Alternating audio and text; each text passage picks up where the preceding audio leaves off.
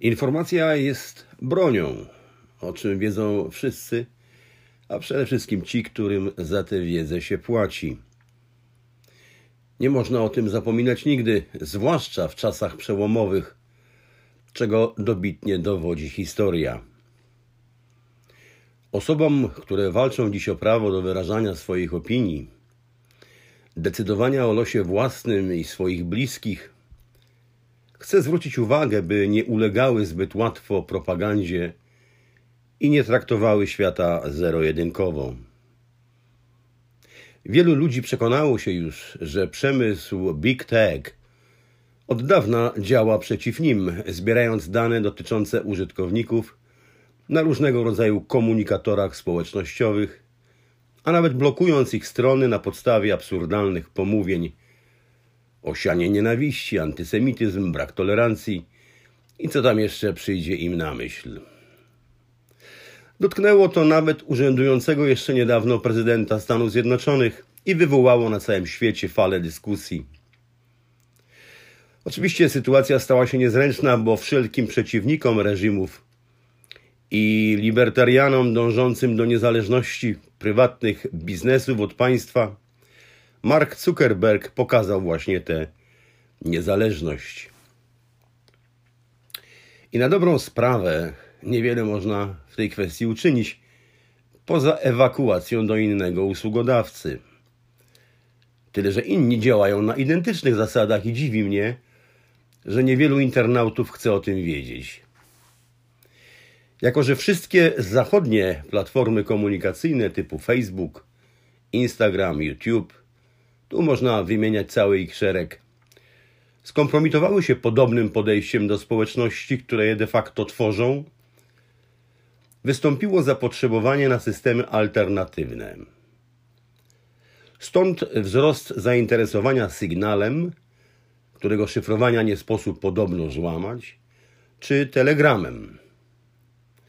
Szczególnie ten ostatni zyskał miano bezpiecznego nie tylko z uwagi na sposób szyfrowania danych, ale zapewne dlatego, że w opinii zniechęconych do technologii, nazwijmy ją ogólnie anglosaskiej, ma korzenie rosyjskie. Nie chcąc zniechęcać nikogo do podjętych przez siebie decyzji, sam go używam, informuję jedynie o tym, że nie musi to być do końca przekonanie słuszne. Twórcą telegrama jest bowiem Paweł Durow, który urodził się w Leningradzie, czyli obecnym Sankt Petersburgu, i pierwotnie zasłynął z tego, że wraz z bratem Nikołajem stworzyli usługę VK, czyli w kontakcie, po naszemu w kontakcie. Zyskała ogromną popularność. Można dzięki niej dzielić się z innymi osobami wiadomościami, muzyką, dokumentami. Platforma zajmuje 16 miejsce w rankingu ogólnoświatowym. Jednak w roku 2014 założyciela VK pozbawiono funkcji prezesa firmy i wówczas bracia porzucili rodzinną Rosję.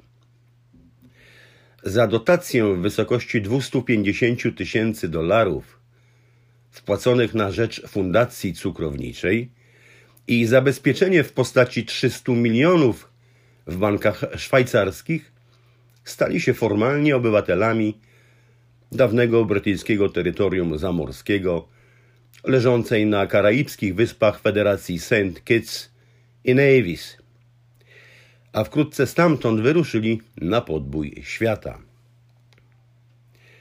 W Berlinie powołali do życia omawianą dziś firmę Telegram, której siedzibę przenieśli wkrótce do Dubaju.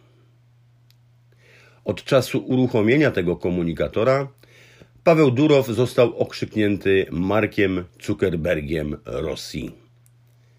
Czy słusznie? Można w tym miejscu nadmienić, że Durow z grupą inwestorów, do których należała także wdowa po Steve Jobsie z Apple, próbował w owym czasie uruchomić kryptowalutę Gram, ale zarówno amerykańska Komisja Papierów Wartościowych i Giełd, jak i tamtejsze sądy skutecznie zniechęciły go do tej koncepcji. Paweł Durow w roku 2017 zasilił szeregi szkoły Young Global Leaders, młodzi przywódcy świata, należącej do Światowego Forum Ekonomicznego, znanego nam powszechnie Klausa Schwaba. Co ciekawe, dołączył tam jako przedstawiciel Finlandii. Nie jest chyba jednak nadmiernie związany także z tym krajem, bo 24 listopada 2021 roku uzyskał obywatelstwo Francji.